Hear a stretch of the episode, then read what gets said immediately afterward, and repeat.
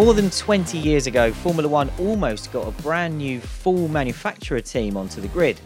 Honda went as far as building a test car and running it alongside the other teams, but within a matter of weeks it got cold feet, pulled the plug on the project, and teamed up with BAR instead. In doing so, it upset F1 and the other teams, and all these years later, we are left wondering what might have happened if Honda had gone through with starting its own team from scratch. And what better place to do that wondering than a dedicated episode of Bring Back V10s? Before we get into Honda's aborted project in great detail, remember to get your questions and comments in for our series finale using the hashtag BringBackV10s on social media. And why not leave us a five star review on your podcast platform of choice and ask a question there as well? Joining me, Glenn Freeman, for this look back at the major manufacturer F1 team that never was, are Scott Mitchell and a man who knows a thing or two about working with Honda during this era, Gary Anderson. Guys, you know the drill by now. We start with the opening question where you have to remember the first thing that comes to your mind when you think about this project. So, Gary, take it away. When when you think of that that white car, Jos Verstappen turning up in testing, running alongside your Stewart at one point, what's the, what's the first thing that comes to mind? Well, you know, we started working, or I started working close to a Honda right at the end of 1997. Um, and it was just one of those sort of things where the project didn't start very well, both from a um, getting it up and running project p- project and basically sorting all the problems out. It took a long time. So I think during that period, Honda Honda learned a lot. I mean, it was called a Mugen Honda with Jordan, but it was actually built by Honda.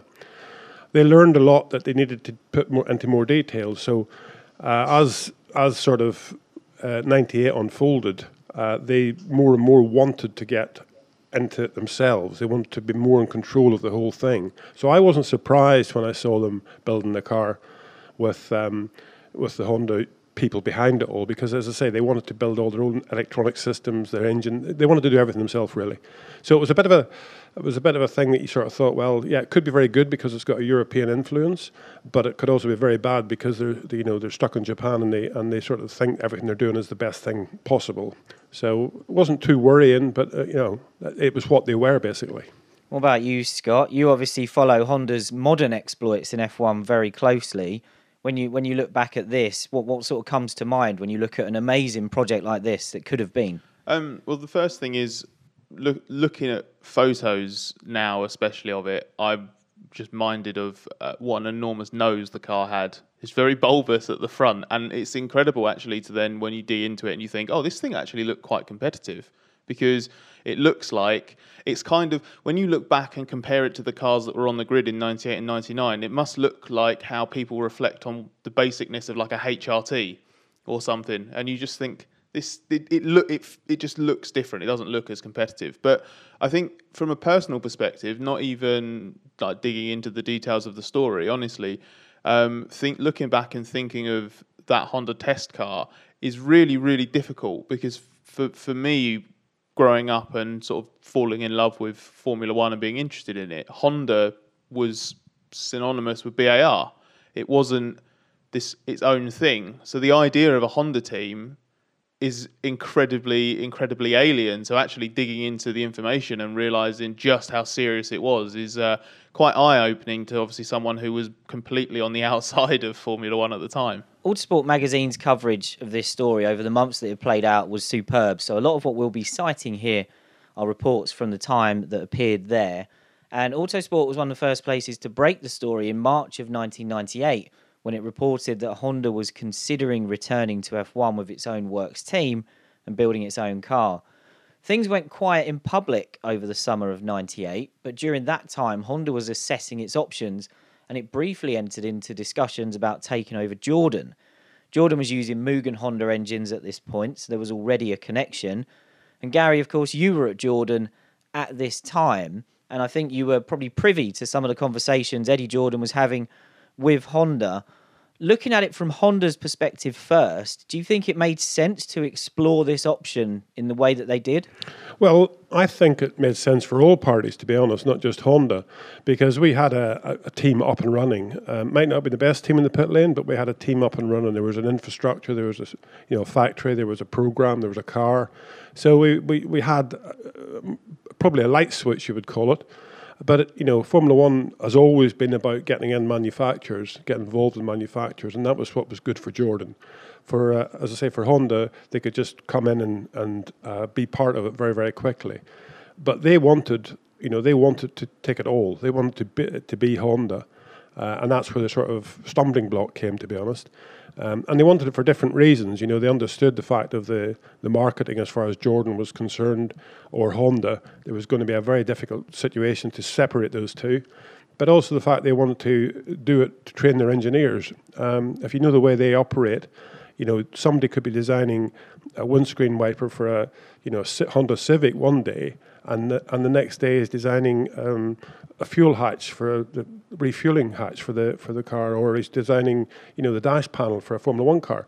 So they just switch people over, but it's their training program for the engineers, and that's what they really wanted to set up. So on one hand, it would have been right for both of us. On the other hand, it needed to be done, you know, differently. I was, as I would suggest. Yeah, and this was good timing for Eddie potentially as well, because it was around this time he was starting to feel anxious about being the only person in F1 who still owned 100% of a team, and therefore, in Eddie's words, carried 100% of the risk and liability if something went wrong with the business. Eddie wrote in his book, I suddenly felt very isolated, particularly with the realization that this could crash very easily and I could wind up with a massive amount of debt hanging over my head. I had to ask myself if I was completely mad. Different question there, Eddie, but we won't answer it today. Honda got in touch and Jordan had a proposal in mind. Eddie wanted to offer Honda 40% of the team with the option to buy another 10 or 15% to get control in the future. Eddie's reasoning was I believe that the value of the team would grow massively, and along the way, I would have a secure partner. I would have three engines, better results, better drivers, and the team would be a more viable proposition all round. Every shot would be a goal. Scott, if this had gone through and Jordan had become this sort of works factory Honda mega team, would it have been a win-win for both sides? Um, answering with the benefit of hindsight and the way uh, the Jordan story played out, um, it would. Uh, it's easy to look back and say it definitely would have been been a win. Obviously, Formula One and fans would have been deprived of the joys of Midland and Spyker in the mid two thousands. Um, but I think, given what given what Eddie was saying about how serious it was at the time, and it's it sounds like it. It sounds like he was already towards the end of the 90s, basically looking a few years into the future and thinking, if this doesn't change, the doors are going to close. And as we know, that it, it, didn't come to pass in exactly that way, but ultimately Eddie did need to find a way to to, to, to get out. And so, so from a Jordan point of view, when you're sort of looking at it and thinking, right, how are we going to get people to fund this? You know, are we going to even have a proper sponsor for next year? You can absolutely see the appeal from a team like Jordan's point of view, as long as there isn't too much meddling, as long as the the, the terms, which we'll obviously get into shortly, like aren't too high for Jordan, you can see the appeal. And from Honda's point of view, it's sort of picking up on something Gary said before.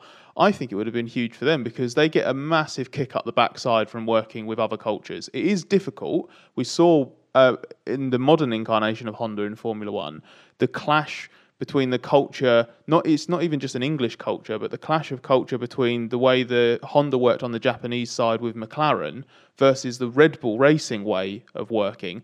Very very different. Different levels of pressure different kinds of expectations. And it actually can bring the best out of you. You can be quite one-sided if you've got uh, and and working with blinkers on if you think that as Gary said you know the way you do it is absolutely perfect. And I know from my experience of dealing with the the modern version of Honda even now when they have been forced through the pure brutality of reality in the in the current era they do still have those moments where they sort of question why people are questioning them and they sort of feel like it should be their way of doing it. And you can te- you can you can imagine that without necessarily having the knowledge and resource of a chassis as well, that, partnering with an existing team and with the existing infrastructure in place w- w- was massive. It got to the point where Honda are saying, uh, you know, this isn't a, a, real, this isn't a real Honda. We're just putting a Honda in the back of, an, of another car, so it's just a prototype. That that would be incredible in modern day F1 to be 18 months, 12 months ahead of entering the sport and all you're doing is basically bunging an engine in another car and seeing if you could maybe replicate the same. And even in the late 90s, that would have been really, really difficult. So there were clear benefits to, to, to both sides. It just obviously would come down to whether or not they each felt that the price was worth paying. And that was the thing. Jordan did think that a deal was close at this point, and we'll get Gary's insight in that in a moment. Because as I say, he was he was there for a lot of the talks. But Eddie says Honda then changed their offer and wanted to buy 100% of the team.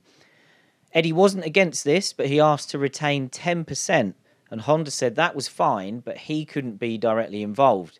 Eddie was confused about that, so he asked why, and in his book, this is what he says about the response. He says, Honda's reply was very interesting. Mr. Jordan, they said, your name and your brand is better known in motorsport at this moment than Honda. In order to replace the name Jordan with Honda, uh, Eddie says, I had to be off the scene completely. They wanted everyone else to stay on board to keep the wind tunnel and generally develop the team, but they could not risk having me there. I said no.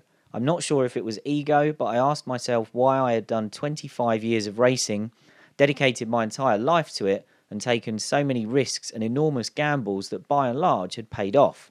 I felt the Honda offer, or more to the point, the demand that I no longer be a part of my team, was one step too far. The Jordan brand was too strong. In one way, that was a huge compliment. However, in another, the implications with Honda were more than I wanted to accept. So, Gary, you, you saw all this going on from inside Jordan. Do you think Eddie's perspective there is, is fair enough, or is he right that maybe his ego got in the way of a great opportunity for what he built to go on to become something better? And looking at Honda's perspective, can you understand why they felt they had to do that with the team's identity because of where Jordan was at the time? Well, yes, I think you know from what I, I know at the time from being involved in the meetings, um, what Eddie says there is hundred percent true. Um, it's one of those sort of situations where Honda needed to clear out the top end of the company to get their to get the recognition that they wanted as well. Um, so so it wasn't just seen as being supply an engine supply deal to Jordan because it doesn't matter how much money you're paying for the company or whatever. It's about what happens next. It's about how you know the, the percentage that you own and what you can do and influence from there on in. So, yeah, they they wanted to buy 100% of the team. I was actually in the meeting at the time whenever it was offered. Um, I mean, the, more or less the checkbook was on the desk, basically ready to write the check. So it was that close, um, and they wanted Eddie and the, our financial director at that time to step down because you know those are the two areas that they they wanted to replace as such. Um, the rest of us to stay in position and to get on with it. Uh, you know, I had a pretty good working relationship with Honda, and as Scott was saying there earlier, you know, they're not a company that that responds or respects um, criticism publicly. But you can actually sit down with them, you know, in a confined space, and you can have massive, massive discussions, heated discussions. And yeah, they, you know, they'll they'll fight their corner, but at the end of the day, the, you know, engineering is engineering. If you can prove something to them, then they will go with you. And I had that respect, I think. I, I had a few of those battles with them. Uh, and at the end of the day, they saw my point of view and responded to it very, very well. And once they actually focus in the direction, once they get the response direction required to do something, there is no stopping them. Uh, it's, it's quite incredible, to be honest. So uh, I think that if they had come in at that point in time and taken over the company completely, they would have tried to maybe have influenced a, a slightly from a technical point of view, a bit like Toyota did, that there's certain ways of doing things. Um, but it was a bit, it's a long, you know, it was a long time before the Toyota program came up. So basically, it wouldn't be hard to have judged it that way. We would have benefited from having more opportunity technically, a bigger uh, technical base using Honda. Honda was the same with us with our experience of Formula One. So I think it could have been advantageous for all of us. But as I say, Eddie had put a lot into Jordan, and although he was worried about, you know, losing it all plus a bit more, and he was getting offered very, very good money for the company at that point in time. Um, you know, I think a bit of ego was there, and you can't blame him for it. You know, he wanted to keep a, he wanted to be able to walk down the pit lane, but not have that responsibility on his shoulders, which uh, you know, it would be a nice place to be, but it's not very easy to get there. No, and we don't hear any more in public of Honda's plans uh, until October 98 when it goes public with its ambition to run its own team that will most likely join the grid in 2000. And explaining the decision to go it alone, Honda president Hiroyuki Yoshino says, Working with an organization from a different culture would be difficult. So now we are choosing to go by ourselves. Some see it as only risky and expensive. I deeply believe our experience in racing competition is a basic reason for Honda's success. From pressure comes progress, and it also speeds up decision making. The most important speed in racing isn't just on the track. The real bottom line of racing competition is that it challenges our engineers. And that's the point Gary was talking about earlier, with F1 being such an engineering exercise for Honda. It emerges around this time that Honda has commissioned Dallara to build a fleet of test cars, most likely for testing programs that will run at the same time in Europe and Japan. Jos Verstappen and Tora Takagi are linked to the project as likely test drivers, and Honda gets reassurances around this time from the FIA that it has a guaranteed place on the grid for 2000. So, Gary, by the time this is public knowledge, I imagine you're at Stewart. How inside F1, how monumental did it seem that Honda were coming in, you know, full whack doing their own project? Um, I don't think anybody really sort of took it on that way because it, was always difficult to see. It was still going to be a, a sort of part BITSA. In a way, it was a bit like the Haas uh, model right now. You know, it was being built by another company, Dallara.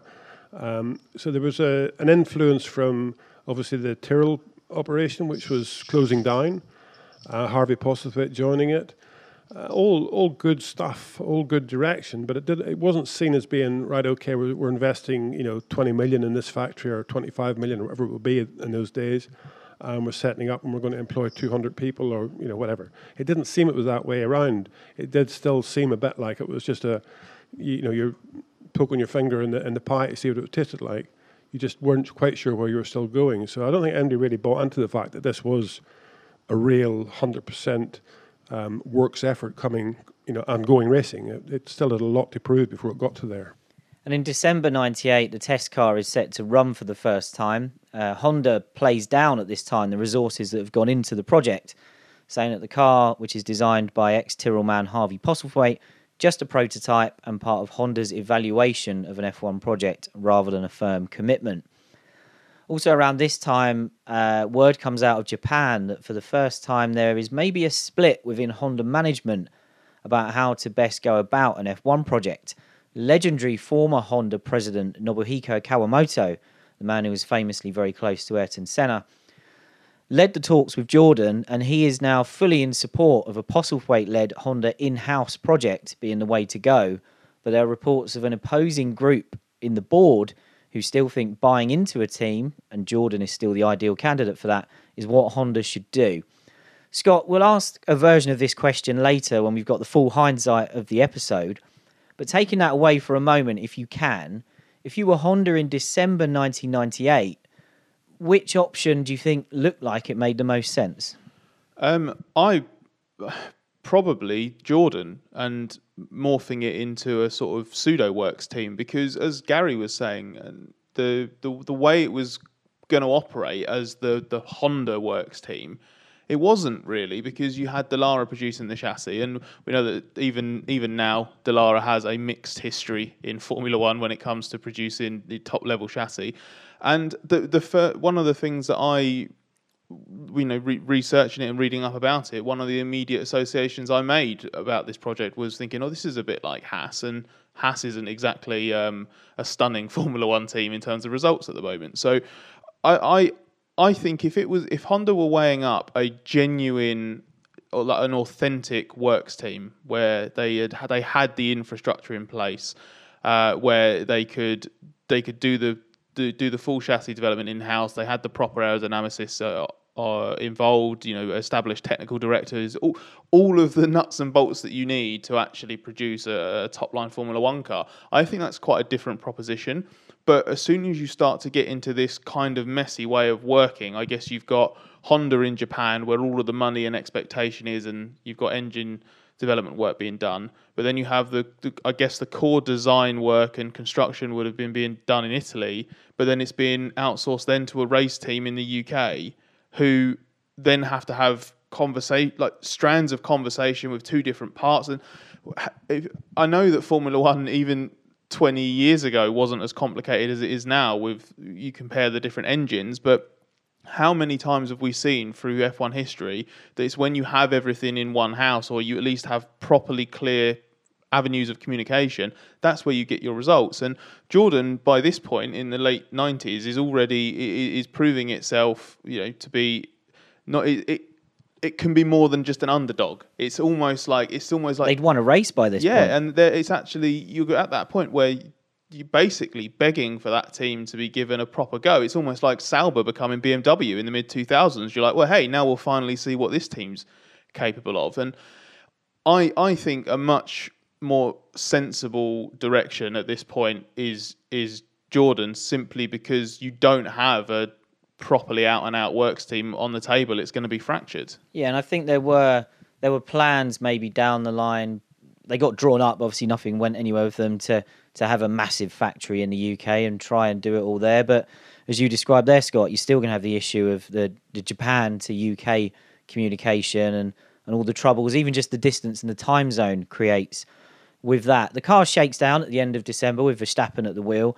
And if you've ever seen pictures of the car, or if you Google them after this episode, you'll probably see it running in all white with the word Honda down the side. But at the very beginning for this shakedown, it had red stripes on it as well. Uh, those images are quite rare, so see if you can find them on the internet. Uh, Honda gets a tyre supply deal with Bridgestone for 1999 for the test car, but at this point, it's not yet clear if it will test in private or alongside the existing F1 teams.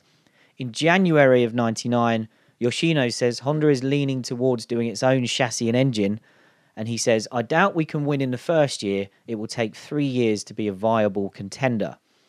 He adds that since the first story broke in March of 98, Honda received several approaches from F1 teams that didn't lead to anything. Postlethwaite plays everything down at this point, saying his, his outfit, which was known as Honda Racing Development, which we'll now refer to as HRD, that's the UK bit of the operation, has been set up just to evaluate an F1 entry for 2000, and Honda describes his role as technical director during 1999. By this stage, uh, BAR has taken over Tyrrell, so a lot more Tyrrell personnel are starting to come to HRD to work with Harvey.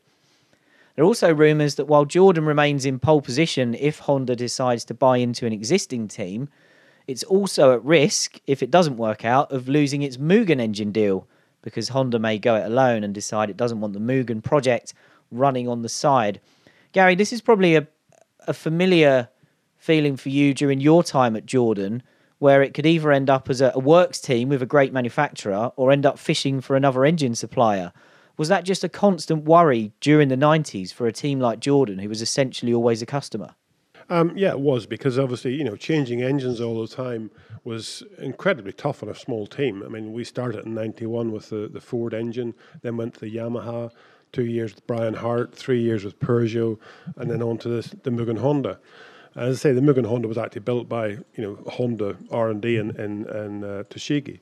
That was a you know it was a proper Honda engine. It was proper Honda people, and the the, the Mugen part of it was the service side in, in Europe but it was, you know, at that point in time, I had moved from Jordan, so I'd lost contact with what's going on. I hadn't lost contact with some of the, the people at the circuit that I, I knew pretty well. Um, but it was one of those sort of times when I think, again, Jordan needed to stabilize because that was one of my arguments at the point at the time whenever I left the company was that we had a problem with the engine initially, we had a problem with the chassis initially, and I didn't feel that the management of Jordan had the vision uh, of of giving opening the opportunity to get those problems fixed and moving onwards. We, you know, you never build a bad car just because you build a, you decide to build a bad car. You build a bad car because something's gone wrong that you don't understand. So you have to look deeper and try and understand it all. But whenever you said to you know to the to the Jordan management that you know the engine was like 50 horsepower down on the Peugeot we used the year before, nobody really wanted to hear that because they didn't really understand it. So it was a very difficult situation. But Honda, as I say, the thing about them is just they were an engine supplier to Jordan, and that you were always um, waiting for the phone call to say, look, we decided to do a different route. And that was difficult. Unless you could tie them in and, and become a partner, it was very, very difficult to get that stability to plan for the future, knowing that you you weren't going to be um, yeah without an engine the next year scary time to run an F1 team. You could either get bought by a major manufacturer or have no engine whatsoever.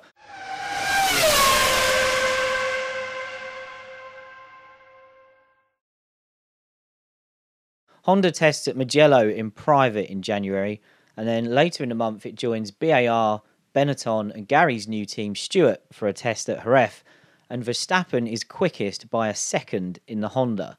So the leading times were Verstappen on a 1 minute 25.1, uh, Ricardo Zonta in the BAR on a 1 minute 26.1, Jacques Villeneuve in the BAR with a 26.3, and Barrichello and Gary's Stewart with a 26.6. We won't go through the rest, uh, but we will give a shout out to Laurent Redon, who was running a 98 Benetton and did a 1 minute 28.2, because that's the only mention he's ever going to get on this podcast. Autosport reports that the Honda ran reliably while the other team's 99 cars all had problems. So maybe that explains some of the pace difference. Verstappen says at the time, the car was running very well and we did very good lap times. It was good out of the box. Although the 99 spec tyres are harder, it feels fine. The handling, power, and downforce are the best I've experienced. Rupert Manwaring, another ex Tyrrell man who is now race uh, head of racing at HRD, plays down the performance, saying he believes the other teams can go quicker. We'll get Gary's view on that in a moment. But the test sparks speculation that the Honda is running underweight as a ploy by HRD to convince Honda to press ahead with the project. The team dismisses that, and uh, Manwaring says it would be pointless to test a car that would not be legal to race. We have to create a team and develop a race car that is a lot better than this for 2000. Just a couple of weeks after that testing performance, new rules are introduced saying that teams not competing in the World Championship still have to comply with the technical and sporting rules during tests. This means Honda and the upcoming BMW Williams test car that is set for action in 99 will now be subject to scrutineering. Now, Gary, the Honda's quite famous for being quick in testing, although this was the only time it topped a test and it was against only a handful of teams. But your team was there, so do you think they were maybe playing some games at this point to try and convince Honda? Well, being there at the time, um, that was the belief a little bit, to be honest. You know, it's it's a difficult thing because all of the other teams were in Formula One, so they had a sort of a structure of doing stuff and a structure of testing. We were we were going racing, so we had to get through our programs. Um, whether we could have gone faster or not, I don't know. I can't really remember the detail of the test, to be honest.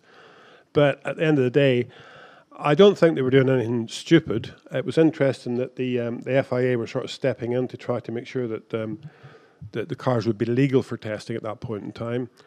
I never really, well, we as a team never really noticed that happening. Uh, it never really influenced anything we were trying to do. Um, obviously, you know, we, we as an F1 team ran the car in a legal specification all the time, other than if you were testing something that stuck out somewhere that wasn't, you know, wasn't within the regulations. But it wasn't, you weren't doing stuff to sort of go faster. But there was a belief that the, the Honda might be running pretty light. Um, it doesn't have to run underweight; it can still be the minimum weight limit. Um, because you use fuel to bring it up to there. But you know, at the end of the day, it's one of those sort of things. Ten kilograms of fuel three tenths. Thirty kilograms of fuel a second. Would they be running thirty kilograms lighter than than than we were, or than than uh, Zonta was in his BR, BAR? There's probably a very good chance. And, you know, I can't say they were or they weren't, but as I say, it doesn't take much to to find yourself a second if you can play around with weight. Yeah, we won't talk about uh, Honda powered cars using fuel as ballast either. That's that's a discussion for another time. Uh, Honda joins a much bigger pre-season test at Barcelona in mid-February, and there it's up against McLaren, Benetton, Sauber, Jordan, Minardi, Prost, and Arrows. So uh, Stewart have their tails tucked between their legs after being beaten in Jerez, obviously. Uh, this is the first test since the new rules were announced for cars that are testing and not racing. And uh, Postlethwaite rather bizarrely referred to that as strange because it's one rule for us and another for everyone else. I'd argue it's the opposite of that. It was the same rules for everybody. Um, but he was clearly a little bit upset about the accusations they were maybe running underweight. Verstappen was ninth fastest at this test, 1.3 seconds slower than reigning world champion Mika Hakkinen in the McLaren. And wouldn't you know it, that put him between the Mugen Honda powered Jordans of Heinz Harald Frentzen and Damon Hill. Scott, looking at the times we've dug out to go back over from, from when this car was running against some F1 opposition, do you think these times were more representative of perhaps the performance level of the car? I mean, it was running a 98 spec Jordan engine at this point. So if you're HRD, you'd probably be quite happy to be in and around the Jordans on the timesheets. Yeah, I, I mean, I, I, can imagine there's at this point still a little bit of eyebrow raising and speculation. I've already uh, established at the beginning of this podcast I didn't think the front end of that car looked like a particularly good Formula One car. Um, but there's obviously they've obviously done a very good job because I I think at this point you'd have to be deploying some pretty gnarly tricks to be that competitive if you built a proper shed of a car. So there's obviously like the, a, a, fundamentally good base to, to what they're doing. I think the other thing that looks that makes this performance look better and more representative is the a bigger spread of teams and proper teams because let's face it with the the, the form that BAR was in in '99, going up in your in your first pub, public test or test with other teams present, outpacing a BAR by a second is like, well, which version of the BAR has turned up this weekend uh, or, or on, on the day? Especially as in that first test there were the reliability problems. So if you say that even if they weren't necessarily pulling any tricks at that uh, up against say the the Stewarts and the um, and the BARs if they've got a little bit of reliability problems, and obviously everyone's doing their own programs and stuff like this, and the HRD HRD guys are like, well, we need to establish how good this car is, trying to push it maybe probably closer to the maximum of their potential, then it's going to make it a little bit more misleading. As soon as you go to a test where, as you say, these rules are in in place, you've got a bigger spread of opposition. I think that immediately sort of equalises it not to say that they weren't still trying to eke out a little bit more extra performance compared to their rivals, but I think at this point you're probably starting to see why the project's got potential. So this doesn't mean that this car's, if it was on the grid that season with a 98 engine, was suddenly going to be in the top 10 or anything like that. But again, it's more just okay. The right foundations are in place, and I would imagine that this would have been the sort of thing that uh, HRD, HRD would have been looking at and thinking, this is a very, very, this is going to strengthen our hand because, as you say, we're, we're, we're where we should be in terms of perfor- in performance terms as a new entry, but we've got way more to come in terms of resource and, and development potential. It's very hard not to say HRT, isn't it? But they never ran a V10, so we're very. not going to talk about them. Uh, and it's also worth noting that back in this era, we had refueling. Um, fuel tanks were a lot smaller, so you didn't get the huge discrepancies in, in fuel loads that you get in modern testing, where a car can suddenly be six seconds slower just because they've stuck a full tank in it. In early March, word gets back from Japan that HRD has asked for a yearly running budget of 125 million pounds from 2000. But Honda is yet to commit to running its own team, and ahead of a board meeting later in that month, there is talk yet again that some people within top management still want to do the tie up with Jordan, even if it's just as an engine supplier.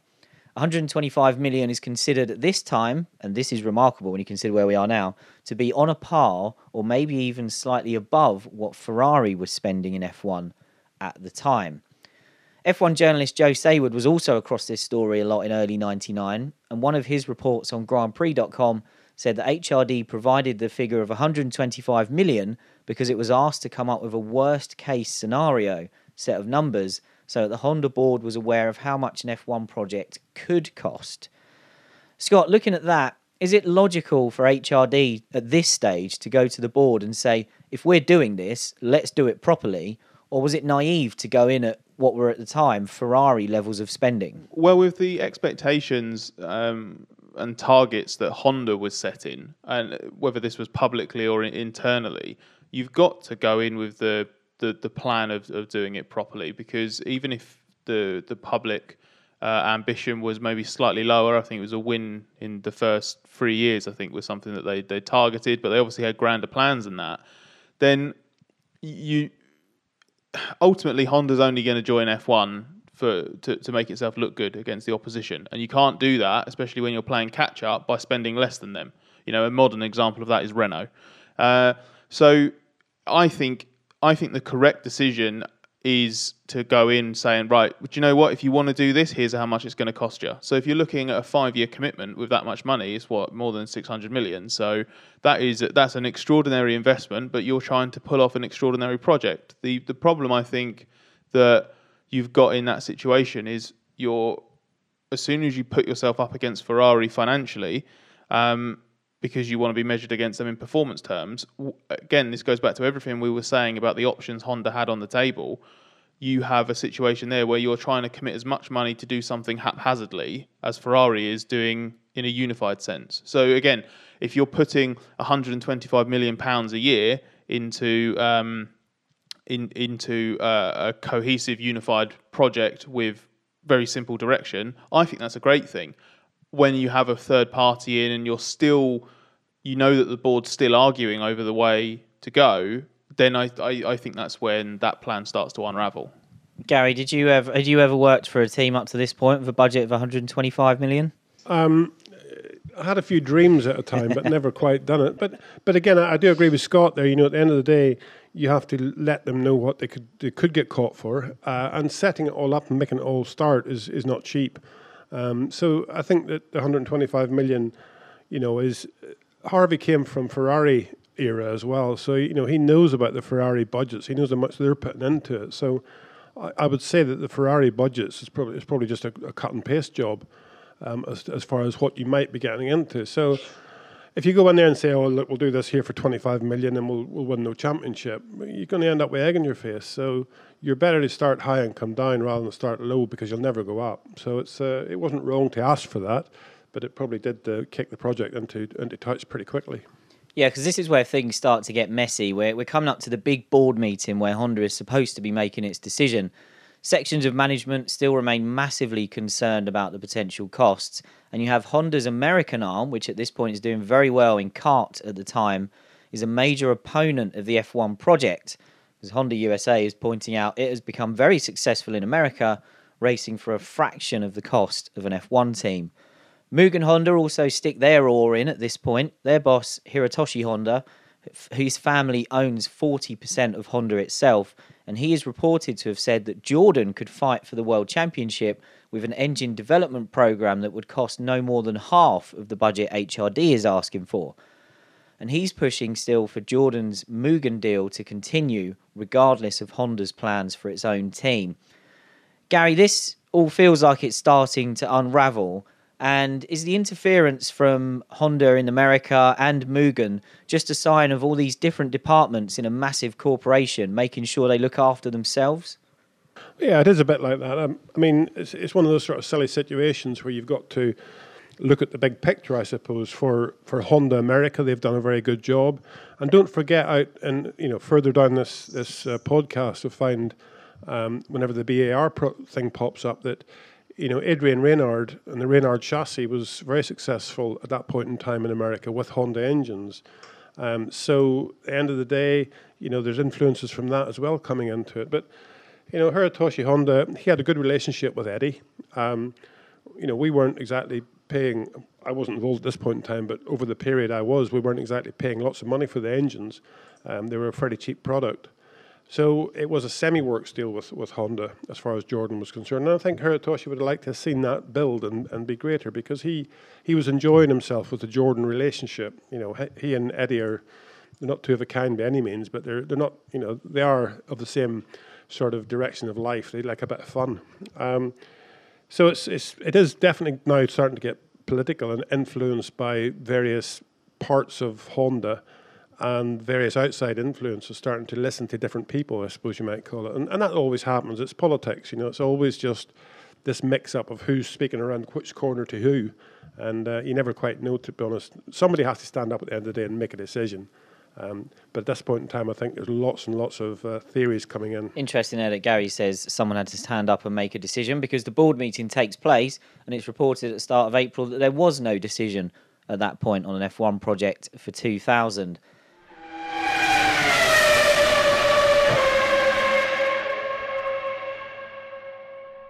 Postlethwaite is clearly concerned by this point, and uh, months after the project was canned, and obviously we'd lost Harvey by this point, uh, Joe Saward reported that Postlethwaite had flown to Japan in early April after that meeting to try to save the project. And on April the 5th, he sent a letter to Honda Managing Director Takafumi Hosaka, and this is what it said. I wonder if your fellow directors appreciate what a valuable asset they have in HRD to set up a team from nothing, obtain an entry in the World Championship, and build a competitive car in under a year is not only a major achievement, but has given Honda a start in F1 which will probably never be repeated. It's clear the board is genuinely uneasy about taking the plunge into F1, and therefore they may decide to stop the project or just revert to being an engine supplier. It is therefore in desperation that I wish to make the following proposal to keep alive the project. That proposal was for HRD to be restructured so it could enter F1 in 2000 as a Honda supported private team. Honda would own 40%, supply engines, and have the right to buy the team outright whenever it wanted in the future. Postlethwaite called this a more logical alternative than merely giving superb engine technology to another team, and he believed it would reduce not only the financial burden to Honda, but also the level of expectation for results at the start of the project. So, Scott, what do you make of that plan that Postlethwaite put to Honda in early April? Do you think that would have made sense, or is this just a move, to use Harvey's own words, out of desperation? Well, it would have given Honda a better sort of glide path into Formula One because I think it was uh, operating on quite a short timeline. And given the amount of money that was being talked about, and ultimately the, the underlying expectation and and targets internally at Honda, uh, I don't think the the timeline they were working to was necessarily compatible with quick success because uh, that very rarely happens in, in Formula One. So this would have been an uh, this would have been an opportunity, I think, to give Honda that more gradual entry. Um, it would definitely have eased the pressure on them to win because it wouldn't have been seen as an out and out works team. Um, and you'd have been able to get less money from uh, Honda, use the investment in in your way rather than being necessarily subjected to, to the, the will of Japan. Um, and also, I guess there would have been a bit more sort of independent opportunity to try and seek commercial um, support from from other companies because there would have been a bit more control over everything. So I I think I think there is it's rooted in logic. I think it could have worked pretty well had they gone down that route. But I do think fundamentally from Honda, this the reason he's probably referring to this as desperation is because I don't see why this would fly for, for Honda. Because if you've got doubt at board level, I think as soon as you give them an out of actually investing properly and doing this properly as an out and out Honda project, I think they take it. And if they take it, I don't think you ever get it back. The whole point about justifying going to them and saying, look, this could cost you 125 million pounds a year to do this properly is because you want to make sure that they're realistic. It's much easier to give a company like Honda a budget of 125 million a year and then take that down 20 or 30 million, then get them to put in 40 or 50 million a year to begin with, and then ask them to double it. That's a really good point. And just a week later, it's reported that BAR is in talks with Honda about a works engine supply for 2000. So, as Scott said there, no smoke without fire. BAR has a contract with Supertec for 99 and 2000 and Supertec boss Flavio Briatore is claiming the buyout clause of that deal would be £9 million. Meanwhile, uh, Hirotoshi Honda is still pushing for Jordan to get Honda's engines if that's the route Honda goes with. Speculation is intensifying by this point that Honda has been too put off by that figure of 125 million per season, and we get the first mention in early April that it could cancel the project altogether, and Postlethwaite declines to comment on that. Scott, once these BAR rumours arrive into the picture, is this the first real sign that the HRD project is not going to happen? Um, I think so, and judging by sort of what the speculation was at the time, that is how it seemed to be interpreted. Uh, I can see why Honda was sort of starting to get cold feet because I my guess would be that they were starting to worry that there wouldn't be the sort of return on investment that they would need, especially once you have, as you mentioned before, and we were talking about before, a few other parties start to poke, like you know, prod, start to prod from the outside and stick their oar in. So I guess from a, a Jordan Mugen point of view, you, you Honda would be looking at that and thinking, well, our product is already a race winning product in Formula One, and all we're doing is supplying engines. Um, we've given these guys some resource to build their own car, and they're only really sort of midfield. I, I while it would have been unrealistic to expect the HRD car to turn up in testing and be quickest on merit, I think you are when you're talking this much money, these sort of firms are looking for that sort of instant response. So I think as soon as it's as soon as you realize how much doubt there is there, I, I, I see them sort of looking at right, what actually are our options outside of this? And it's all well and good saying it's just a choice between do we just crank up what we're doing with Jordan or do we do it properly ourselves? because at that point, I guess the guys on the HRD side are just thinking, okay, well, it's it's us or them, and if we keep doing a really good job, we'll convince them. But then you have when you have another entity in the mix, you realise just how seriously they're considering their their alternatives. And with BAR being a, an organisation with grand plans of its own and wanting to produce that sort of infrastructure that HRD would never have been able to do if the likes of Dallara were building the chassis for them and that sort of thing. I think all of a sudden that can spiral pretty quickly into suddenly BAR being almost like a best of both worlds. It's it's BAR suddenly becomes this extra option that's somewhere between the pseudo works team that is HRD, Dallara in Italy, and Honda, and just being another customer engine team that you you give a bit of a boost to. And the test car is still running at this point, and news uh, we get the tragic news from Spain that Postlethwaite has died of a heart attack. There's an outpouring of appreciation for what he achieved in his career, most notably in his stints with Ferrari and Tyrrell. Uh, Gary, how how do you think we should look back and remember Harvey Postlethwaite's time in F1? Yeah, you know, he was in it a long, long time. I remember him way back in the Hesketh days. You know, we we um, we both sort of were there right at the beginning. Um, him being obviously the engineering side and me being a mechanic before I uh, sort of got promoted a little bit here and there. But uh, you know, Harvey was he went, you know, he went around the teams a bit. He, he obviously spent a couple of times at Ferrari. And the one thing he said to me, he says, is if you ever go to Ferrari, first thing you do is he said, you take your business, their business card they'll give you, and you write how much they're paying you on the back of it, and you put it in the top drawer of your desk. And whenever you're sitting there thinking, I can't stand this anymore, these people are bloody crazy, open the drawer and have a look at the back of that card, and then just sit down and get on with it. Um, which is probably good, good, uh, good advice, really. Um, and don't think anything's changed really right at the moment either. But no, he, he was a good guy. Uh, I, I knew Harvey pretty well, not as closely as I, you know. I never actually worked with him as such, but through all the the stuff that went on during Ayrton Senna's um, death in Imola in '94 and a, a technical working group, and you know he was a major part of that with with a representative from every team but he was one of the ones that you could have classified as a fairly stable uh, influence on things that were going on.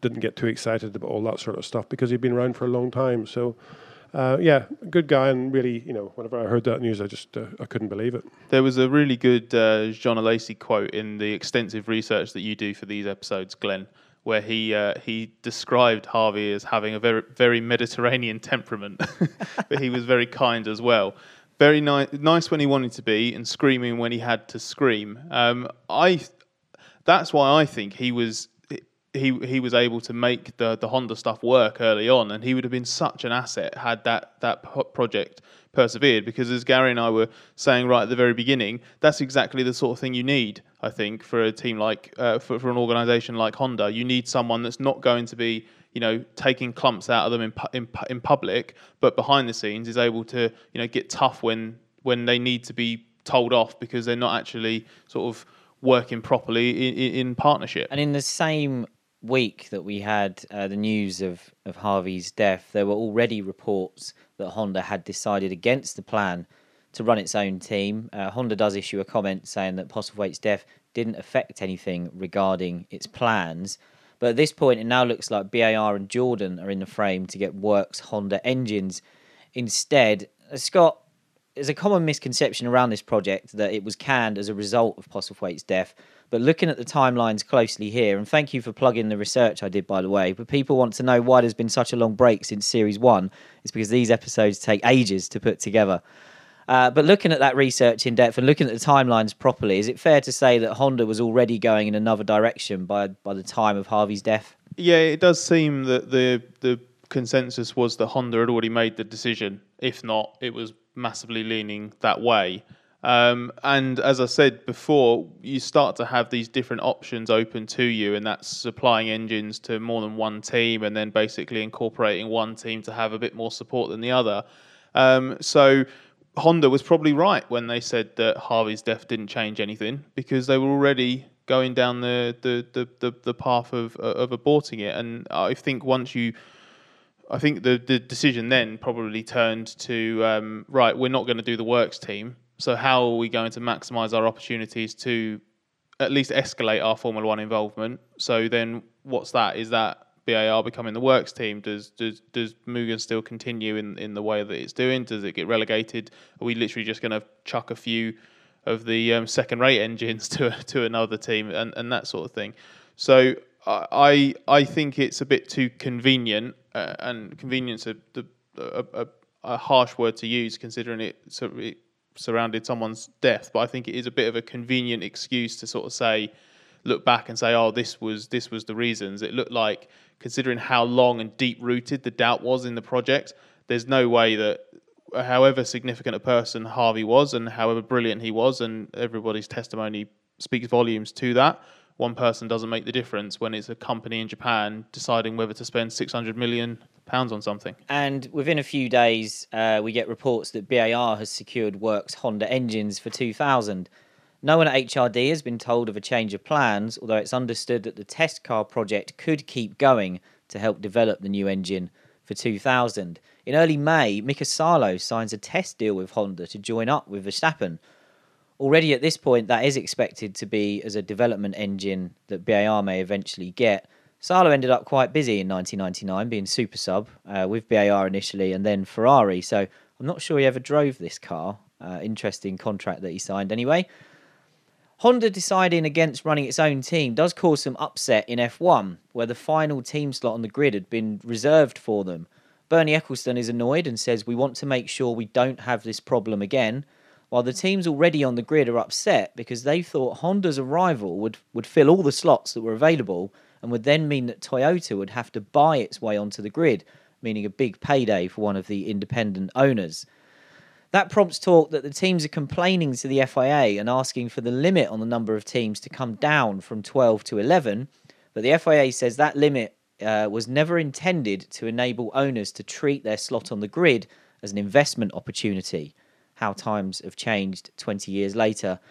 Gary, did you have any sympathy with the teams complaining here? And, and were you or even Jackie Stewart annoyed along these lines? Um, it seems that the F1 grid rolled out the red carpet for Honda, and then Honda never turned up. Yeah, it's true. I mean, it's it's always difficult to know because you know investing in anything as a team has done um, is an investment in your future. You don't want to be just putting loads and loads of money into your infrastructure and equipment and all that sort of stuff just to have it of no value at the end of the day, just because you want to go motor racing. You know, I think Stewart's a, a typical example of of uh, 1999 to 2000 in selling to Ford. Um, you know that could Ford have come in and, and, started their own team? You know, who knows? Or Jaguar as it was. Um, but Jackie had a good relationship with Ford and, and, convinced them to, you know, that it needed that investment. So, you know, he did, I suppose, instead of having Works Cosworth engines as we had, which were owned by Ford, you know, he did the Honda route um, in selling the company to the manufacturer uh, he did the HRD route as opposed to becoming the BAR with just the works engines in the back of the car, or the or the Jordan with just the works engines in the back of the car. So he did exactly what Honda were, uh, what HRD were were trying to do, and, and pushed the team across, and obviously made some money out of it on the way. Um, but as far as the teams are concerned, it's your your value as a, as a team is only as good as the team's success really is, to be honest. So, you know, things all cost money. Again, BAR bought Tyrrell because they needed to get into Formula One because there was a limited amount of entries. So that's always gone on, but I wouldn't sympathise with any of the teams. You know, I don't think there's too many poor team owners that have seriously spent some time in Formula One being reasonably competitive. I think they've all gone away with a better uh, return than, than what they put into it there's plenty more fun to come in this story as well. We're not done just yet. And the first uh, issue we have is that Honda and BAR can't talk about the deal or even confirm it during May because there's a legal row going on behind the scenes with Supertec and Flavio Briatore. Briatore is understood to now be demanding BAR pays its full contract amount of £16 million rather than the previously reported £9 million break clause. Flavio says, I want BAR to race with me until 2000. If we were not here, BAR would not have made its race debut this season. They signed a contract with my company and they must respect the contract.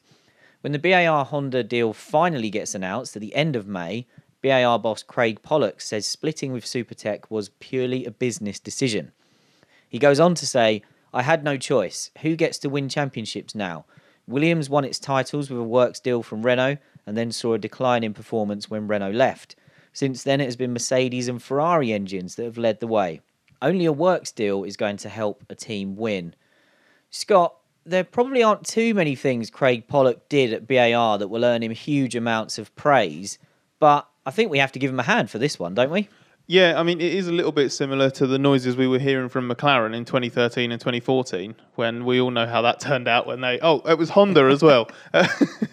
um, but I, I understand this completely because you.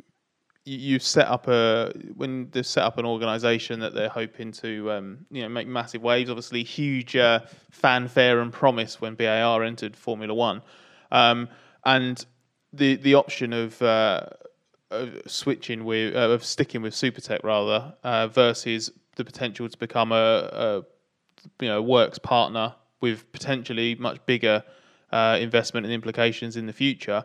It's a it's a it's a no brainer. It's also the the sort of thing that is just a perfect PR opportunity, isn't it? Because it's a it's a huge win for a small organisation, and I guess at the time as well, you can spin it into saying, you know, partnering with us was a better option for them than actually creating their own works team. That's how good we are. So I think, yeah, you're right. This is a, a bit of a no, bit of a no brainer, especially because this was a team that, you know, it was so well funded that it wasn't like BAR had commercial restrictions and wasn't entirely sure how it was going to continue. So from both sides, that actually ended up emerging as uh, quite a sensible route to, to go down. And ultimately, on reflection, I think uh, Pollock and everyone associated with BAR will consider 9 million, 16 million, 30 million well spent to get out of a Flavio Briatore contract.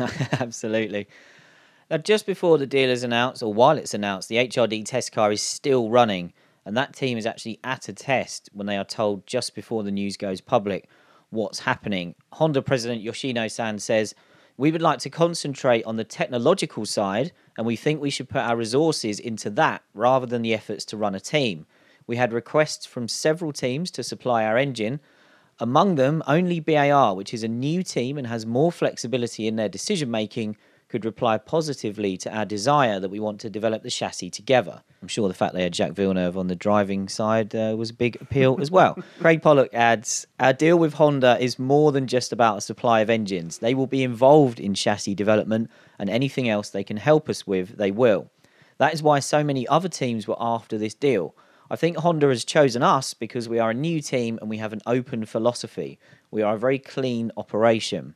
I said earlier when we got to the end, we would look back on this all with hindsight and pass harsh judgment 20 years on. That's the beauty of Bring Back V10s is that we have all the facts and then we can judge what people did at the time.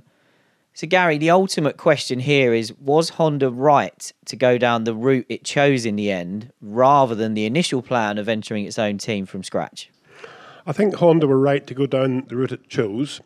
Uh, I would have chosen to go with Jordan because I think Jordan were a better team at the time than BAR. Uh, the philosophy, the open philosophy, would have been there. I mean, I wasn't part of Jordan at this time, so I'm not fighting my own cause. I'm just saying that I think that the Jordan structure was a better solution to the problem. But I think, again, as I said earlier, Adrian Reynard being involved with the, the IndyCar program and Honda out there, and also involved with BAR, was quite a decent influence in it. I mean, as Craig Pollock says, the business decision, if the contract with Briatore was 16 million, Honda would be replacing that by probably a 30 million pound, a 30 million pound spend. So you got a 46 million switch, which uh, is a good business decision for anybody. And he's right again that you need to have that stability of the engine supplier behind you. That's what's that's really what a works deal gives you. It gives you the stability to just go on from year to year and learn and learn together. So yeah, I think that was the right decision for them because after Harvey's death, you know, he was a mainstay of the of the HRD project. Um, and they say, okay, it didn't influence it, but they did have to sort of like start to sort it all out again with another, you know, another technical director and another leadership direction and what, all that stuff. So you're basically starting again with the HRD project, whereas these, the, the BAR project and the Jordan project were, were there. The light switch could be switched on on a Monday morning, but as I say, from my point of view, I think the Jordan solution would have been a better solution than the BAR solution. What do you reckon, Scott? You've uh, you've spent plenty of time trying to work out what Honda should and shouldn't do in recent years. How do you look back on this one? It is. Um, it is tricky. I, I think I agree with Gary that I think they did go down the right route in the end. I think they should have made the decision sooner. I think they unless the learnings that uh, they got from HRD were crucial in any kind of chassis development for, for BAR, and there was obviously some some reports around the time that Honda was already pressuring BAR to, to use its test car as the basis for a, for a new chassis. So already some nice Honda meddling early on with a matter it probably didn't know a great deal about.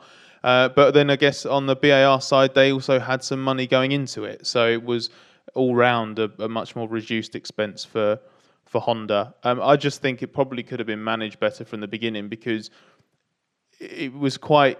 It's quite easy to say in hindsight, but the way in which they get cold feet does suggest that they didn't quite think it through the whole way, and maybe they either underestimated the the amount that they would need to put in, maybe they underestimated um, sort of the complications of a sort of multi or a multinational organization and set up with people in different places. Maybe they overestimated the job that um, that Harvey and Co would be able to do with a with a small team, and they expected uh, a bigger uh, a bigger return on investment immediately.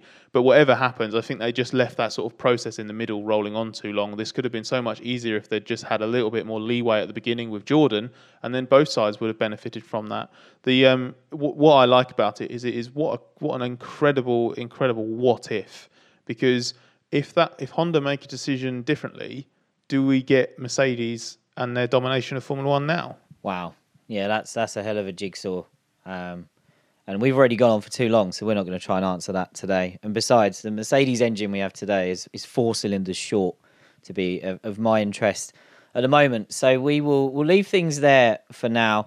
Um, we will come back to Honda and Jordan versus BAR in the early part of the 2000s because we have an episode based on something that happened in 2002 where uh, that was in the news. And uh, there weren't many things that happened in 2002, so you might be able to work out what the main topic is there. But we hope you enjoyed this episode and make sure you tell your friends about us. Keep your comments and questions coming in using the hashtag BringBackV10s for our series finale, and we'll answer as many as we can. We'd love to hear your episode suggestions as well. Our list of future episodes is incredibly long already, but we're always happy to add to it and guarantee more series of this in the future. For now, we're done with Honda's aborted F1 project, and next week we're heading back almost 10 years to the 1990 French Grand Prix, where a plucky underdog team with a car designed by an emerging technical mind called Adrian Newey came heartbreakingly close to taking a shock victory. We'll talk about that and all the other stories that were going on in F1 around that time, so make sure you join us for episode 3.